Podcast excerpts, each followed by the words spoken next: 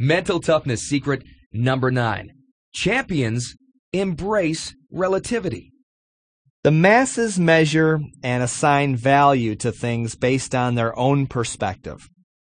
The world class is much more discerning in their thought processes. They realize all things are relative. This is most apparent in their life vision. Most people typically won't invest the time to create a vision and commit it to paper, yet the few who do tend to aim low as a result of their own limited perspective and beliefs. Ask champions if their vision is big, and they are likely to respond, compared to what? The great ones develop the unique ability to measure beyond their own perspective. This is one of the secrets which enables them to reach for goals and dreams far exceeding anything they've accomplished in the past. The goal, dream, or vision may be big to them, but to a bigger champion with a broader perspective, it's child's play. This critical thinking skill removes the intimidation factor and raises their level of expectation. Is a million dollars a lot of money? The masses would say yes. The world class asks, compared to what? Compared to a dollar? A million dollars is a lot of money. Compared to a hundred million dollars? It's not much at all. Don't underestimate this seemingly minute subtlety because adopting this one simple principle could transform your perception of every aspect of your life. Now, this quote speaks directly to what you just talked about regarding relativity. The great ones are highly aware of the fact that all perceptions are based on the experience and belief of the beholder.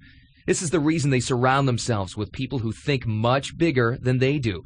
Beliefs and expectations are contagious, and champions are eager to catch as much as they can. Now, you said this, but when, I want to know when you first realized this, Steve. I think it was when I just retired from professional tennis, and you know I set a world record, Bill, right? In, in professional tennis. Oh, oh yeah. Lowest amount of prize money ever earned by a professional tennis player. I was about to take you seriously there. well, I, I, you know, it was pretty impressive.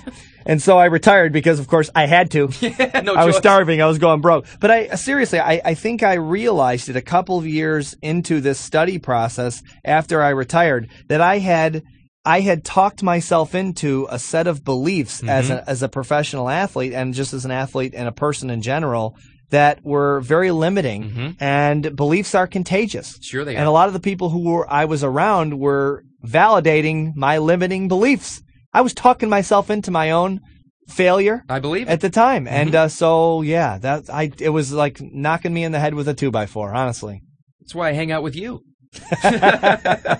now, when you apply this action step, you're going to get some strange looks, as I'm sure you have throughout your life when you try to try to surround yourself with the bigger and the better. But you've got to apply this.